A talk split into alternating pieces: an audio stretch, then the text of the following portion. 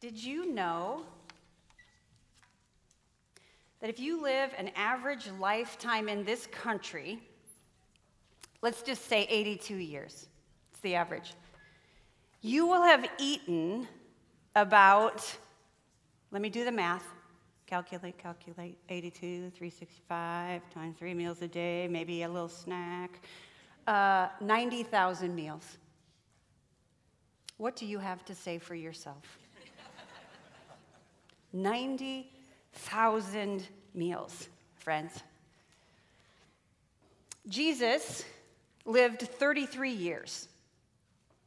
So he had a lot less earthly meals than we do. But he changed the world by how and with whom he ate those meals.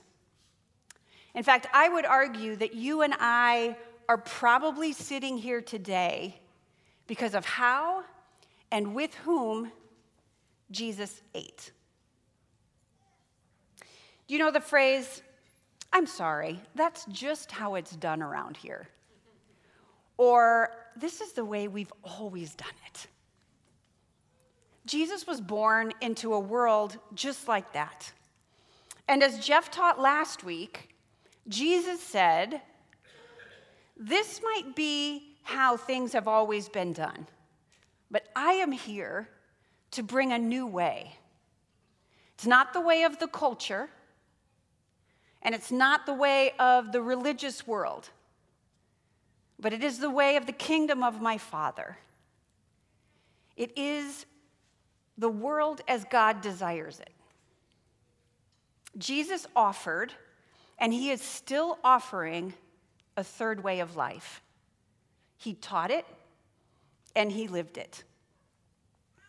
And he broke almost all of the social and religious norms of his day, which caused the political leaders, but mostly the religious leaders, to be on edge. That's an understatement. So on edge that they killed him. And one of the most profound arenas in which Jesus pushed back on the this is the way we've always done it mindset was through who he chose to eat and drink with. Who he shared maybe one of the 45,000 meals he got on this earth. You see, Jesus came into a religious world where who you ate with signified if you were a religious Jew, it signified who was in and who was out with God. Who you ate a meal with, who sat at your table. And Jesus' fellow Jews, remember, Jesus was born into the Jewish faith. Jesus' fellow Jews forgot that they were chosen by God to be a blessing to the world and they bought the lie, such a dangerous lie. They bought the lie that their status as God's chosen people meant that they were now the gatekeepers for who could be in and who must be out of God's kingdom. And the dinner table in the ancient Middle East was often the place where this gatekeeping was best demonstrated. So listen, if a Jewish person in good religious standing with God, meaning they obeyed the Torah, they went to the synagogue, they um, uh, did the right sacrifices, they kept themselves religiously clean. If a Jew in good standing shared a table, shared a meal with you, it meant that they deemed you a person in good standing also, right with God. And there were very strict regulations then about who a good Jew should not include at their table, okay? And that would be Gentiles, non Jewish people. I'm betting that's 98% of us. Women, hello, 50% of the world.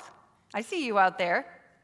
Anyone with physical defects, the blind, the lame, the deaf, lepers, and then just a broad category of humanity called sinners.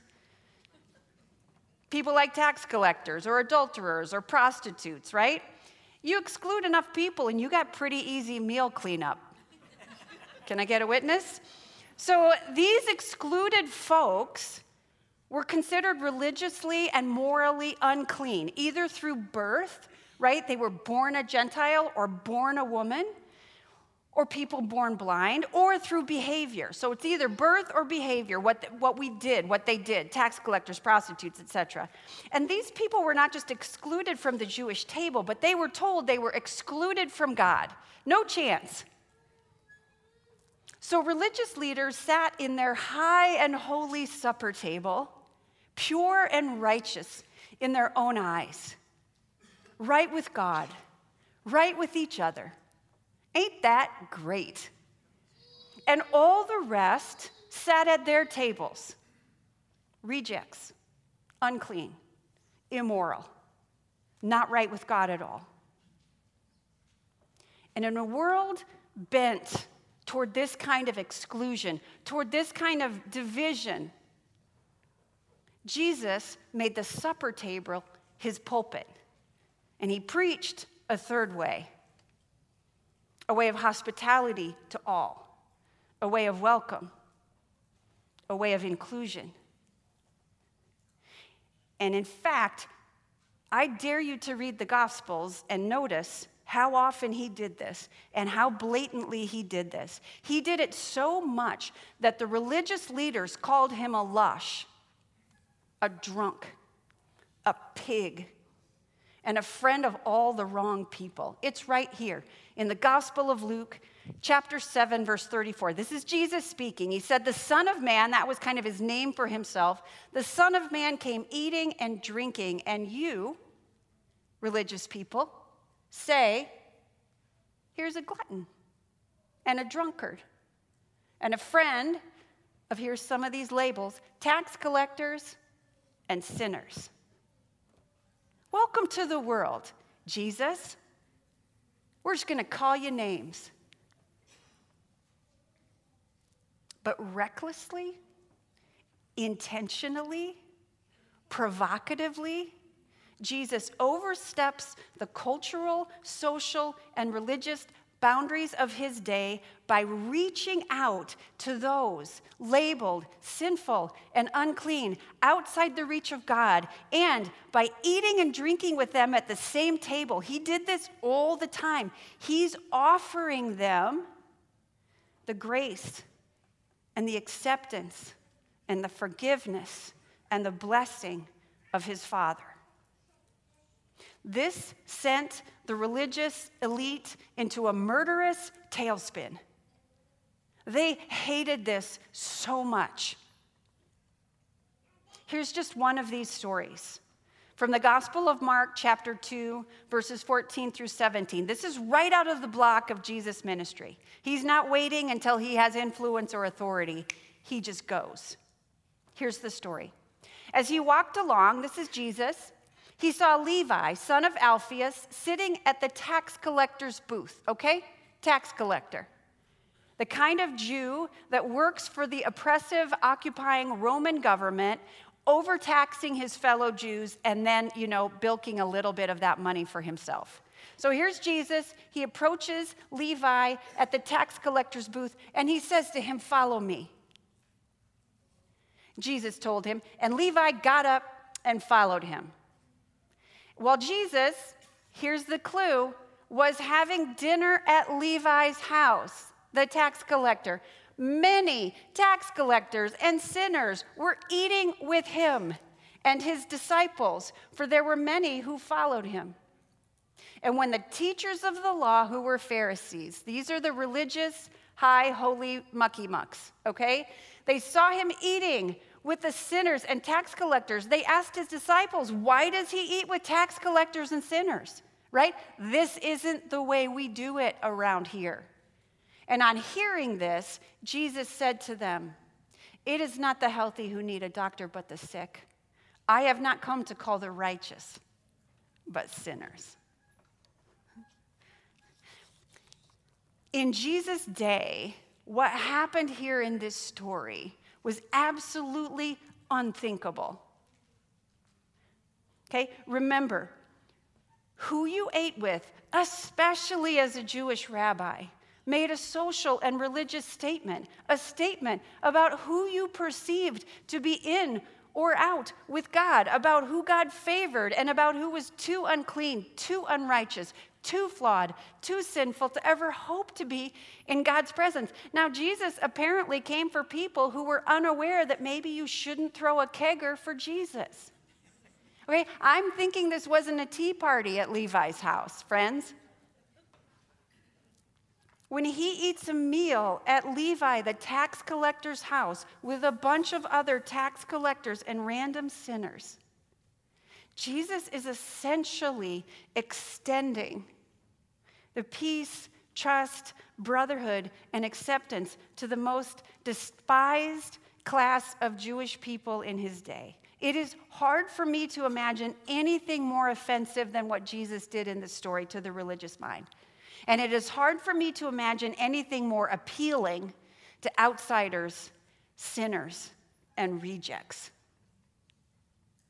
Jesus used the supper table to erase the boundaries around who got to be in the people of God, and he included all the wrong people. Now, sometimes Jesus ate with religious leaders. Don't get me wrong, he did.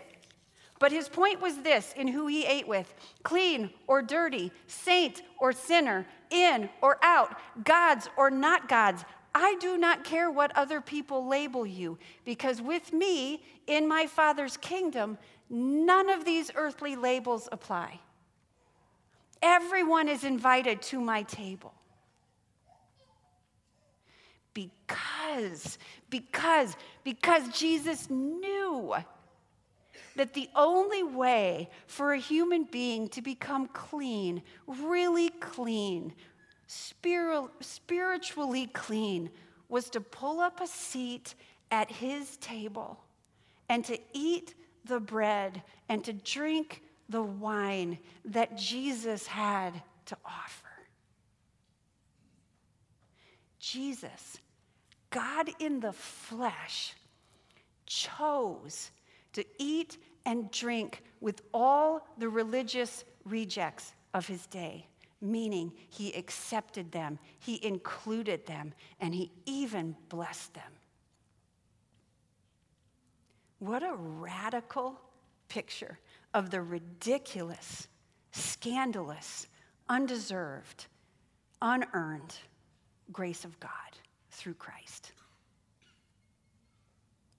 In a world where the supper table symbolized exclusion, Jesus came and said, I know that's the way it has always been done, but I'm bringing a new way, a third way, the way of the kingdom. And in my kingdom, anyone can come eat at my table with me. And when they come, I will make them clean by my presence, welcomed and accepted by my Father. It is what I came to this earth to do. It is what I want my followers to do as well. And it would be so easy right now for me to say to you, to all of us, here's what we need to do we need to just have more people over for dinner. And you know, for some of us, that's true. We need to be people of the table, just like Jesus. But I want to push us for just these last few minutes. I want to push us to think bigger, to think more broadly, hopefully more powerfully about the hospitality of our hearts.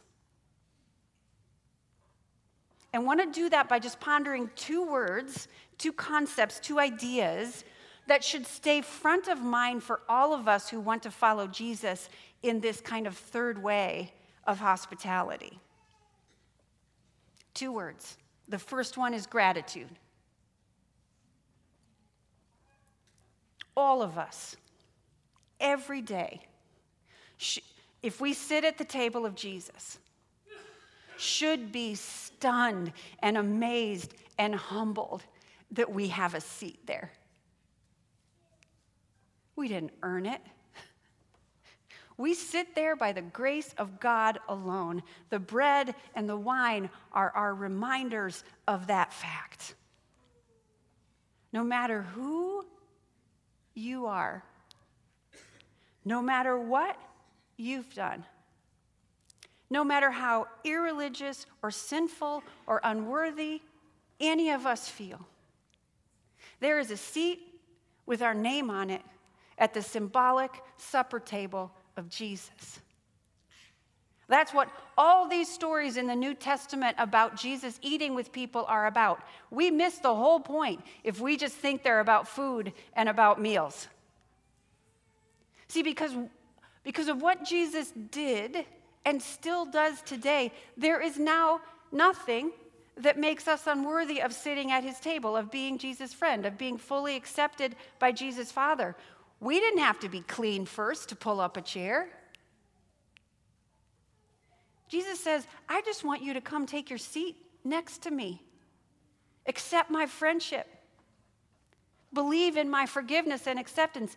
Eat the bread, which is my body broken for you. Drink the wine, which is my blood shed. And allow me, allow my presence, allow my power, my grace, not your own efforts, to make you clean and whole and right.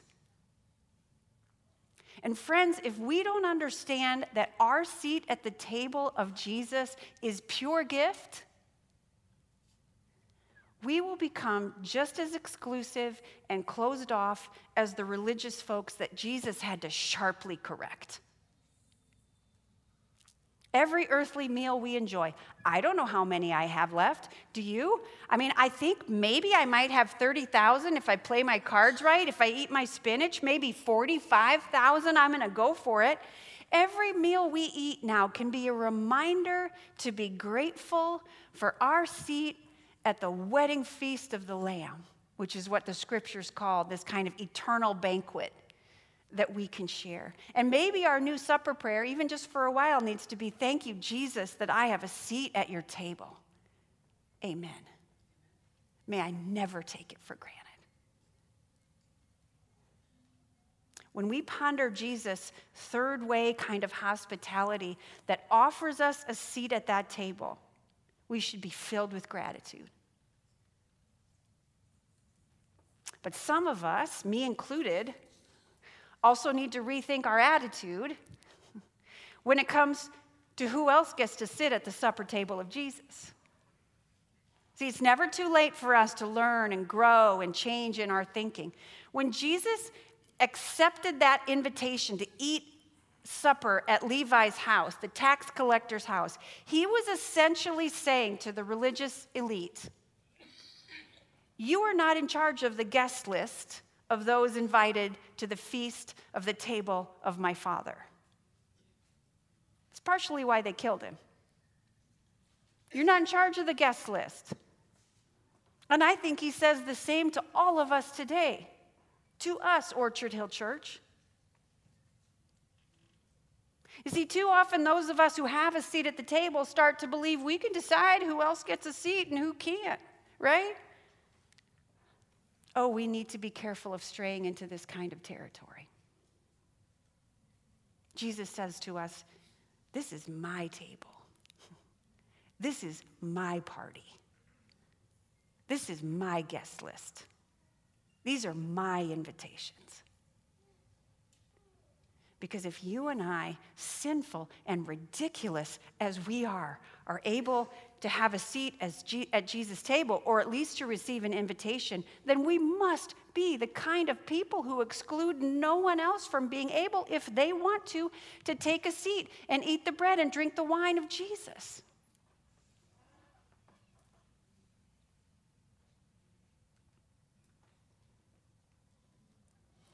Peter Van Breemen, who was a German theologian, tells a story of a woman who went into a restaurant. This was in Germany. She went into a restaurant for lunch. And, and it was that kind of restaurant that had those kind of high top tables where you could almost stand up, small little high tables to eat a quick lunch. And she bought a soup and a sausage sandwich, which sounds very German to me. I think it's a brat, but she bought a soup and a, and a brat, and she carried those to an empty table, and she put her purse underneath, and she went back to the counter to get a, a, a spoon for her soup. And when she came back to her table, there was a man, obviously from another country, he didn't look like her, who was at her table eating her soup. And at first she was sh- shocked, right? I mean, you're just like, what? And then she was furious. And within seconds, she made this snap decision. If this man was going to be so bold as to stand at her table and eat her soup, then by God, so was she. So she stood at the opposite side of the table and she began eating from the same bowl. But instead of being embarrassed or intimidated, the man just continued to eat.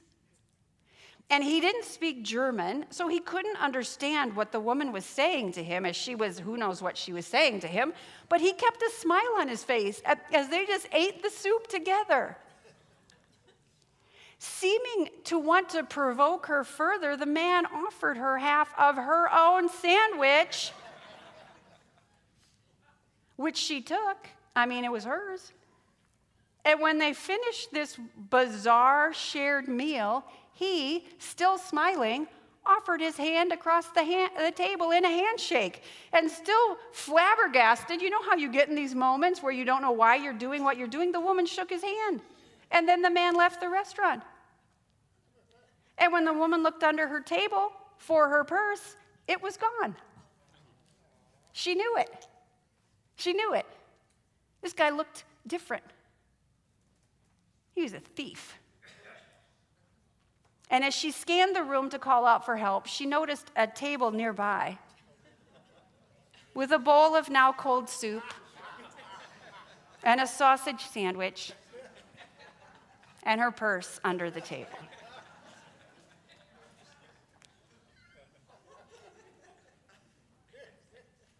It never occurred to her that she had gone to the wrong table. It never occurred to her that she was eating another man's lunch. And I think Jesus asks his followers today Are we going to be more like the surprised German lady when it comes to tables, symbolically and literally? Are we going to be paranoid, inhospitable? so ready to protect what we think is ours, so ready to assume the worst about other human beings, especially those who aren't like us, right? Let's just keep them away. Or are we going to be more like the guy who just seems happy to be at a table at all? Who makes room for this weird, angry lady who doesn't speak his language and now who is somehow eating his food, and, and who then offers her not only his soup and sandwich with a smile, but ends the encounter with a hospitable handshake. Are we going to be people of the third way when it comes to Jesus' table? This is a big question, friends. We believe, Orchard Hill Church, we believe this is one of the questions we need to start to answer because we want Orchard Hill Church to be filled with people who answer that question about are we going to be people of the third way when it comes to hospitality? We want to be filled with a church of people who answer that question with the resounding yes.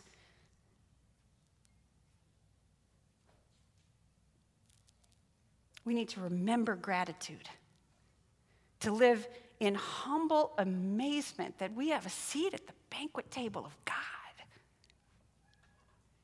And we need to check our attitude about who we believe can have a seat at the table next to us. This is kind of how I picture it in my mind. This is the f- statement I want to take with me in my life going forward. If there's room at Jesus' table for me, then I am confident. This is how I want to approach people in the world. I am confident there is room at the table for you. And I will scooch over. I had to look up the word scooch. That's it, right there. We need to be people of the scooch. I will scooch over and make space, whoever you are, whatever you've done, because this is Jesus' table and he welcomes you. And I do too. This is the kind of church Orchard Hill Church is going to be. We invite you to be part of it because we believe it is Jesus' way. Let's pray. God, I love how you use the most common arena of our life the supper table. I love how your son, Jesus, used it as his pulpit to preach a new gospel, a gospel not of exclusion, but of inclusion, a God not of labeling people as too far gone, but a, a table of deep welcome. A table that doesn't say, you can't come here till you're cleaned up, but that says, come, all of you who are dirty, who are sinners, who are too far gone. Come, eat the, the bread, drink the cup. Jesus says, and I will make you clean. Father, would you make us people of third way hospitality in this divisive world?